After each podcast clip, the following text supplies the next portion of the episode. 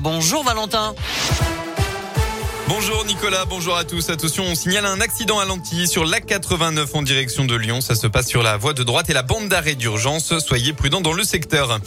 À la une, il y a des raisons d'être optimiste face à l'épidémie. Le ministre de la Santé, Olivier Véran, l'a assuré dans les colonnes du Parisien aujourd'hui. Selon lui, les contaminations baissent de 30% par semaine. Il a donc évoqué un possible allègement rapide des restrictions sanitaires, dont le pass sanitaire. Ce que nous voulons, c'est que les Français puissent respirer le plus tôt possible, mais il est encore trop tôt pour relâcher les mesures a conclu Olivier Véran.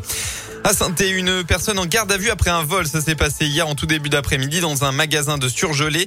Il a dérobé environ 200 euros dans le tiroir caisse d'une employée. Il en a profité aussi pour voler le téléphone euh, portable de la caissière. Selon le progrès, cette dernière choquée a été transportée à l'hôpital. Le voleur a lui été interpellé par la police et placé en garde à vue au commissariat central de Saint-Étienne. Côté politique, c'est aujourd'hui le début de la primaire écologiste. Annonce des résultats du premier tour des 122 000 votants cet après-midi. On le rappelle, cinq prétendants sont en lice, entre autres l'eurodéputé Yannick Jadot ou encore le maire de Grenoble, Éric Piolle. Du côté du PS, dernière journée du congrès du parti à Villeurbanne dans le Rhône aujourd'hui. Hier, Olivier Faure a été officiellement réélu premier secrétaire, tandis qu'un vote interne sans débat sera réalisé le 14 octobre pour l'investiture d'Anne Hidalgo en tant que candidate à la présidentielle 2022. Eux ont regagné la Terre hier soir. Les quatre premiers touristes spatiaux de SpaceX ont donc passé trois jours dans l'espace. La première mission orbitale de l'histoire sans aucun astronaute professionnel à bord a donc été un succès total. Les quatre novices ont voyagé jusqu'à 590 km d'altitude. On passe au sport en rugby. La SM débloque enfin son compteur sous pression après deux défaites. Les rugbymen auvergnats ont renoué avec le succès hier en battant La Rochelle 23 à 22.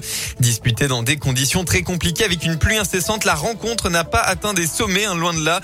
Mais l'essentiel était ailleurs pour des Clermontois qui peuvent travailler plus sereinement. Le deuxième ligne, Sébastien Vahamaina l'a reconnu.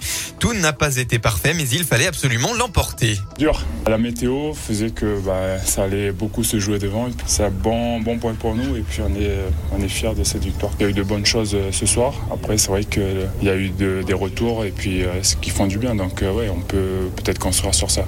Il fallait absolument s'imposer.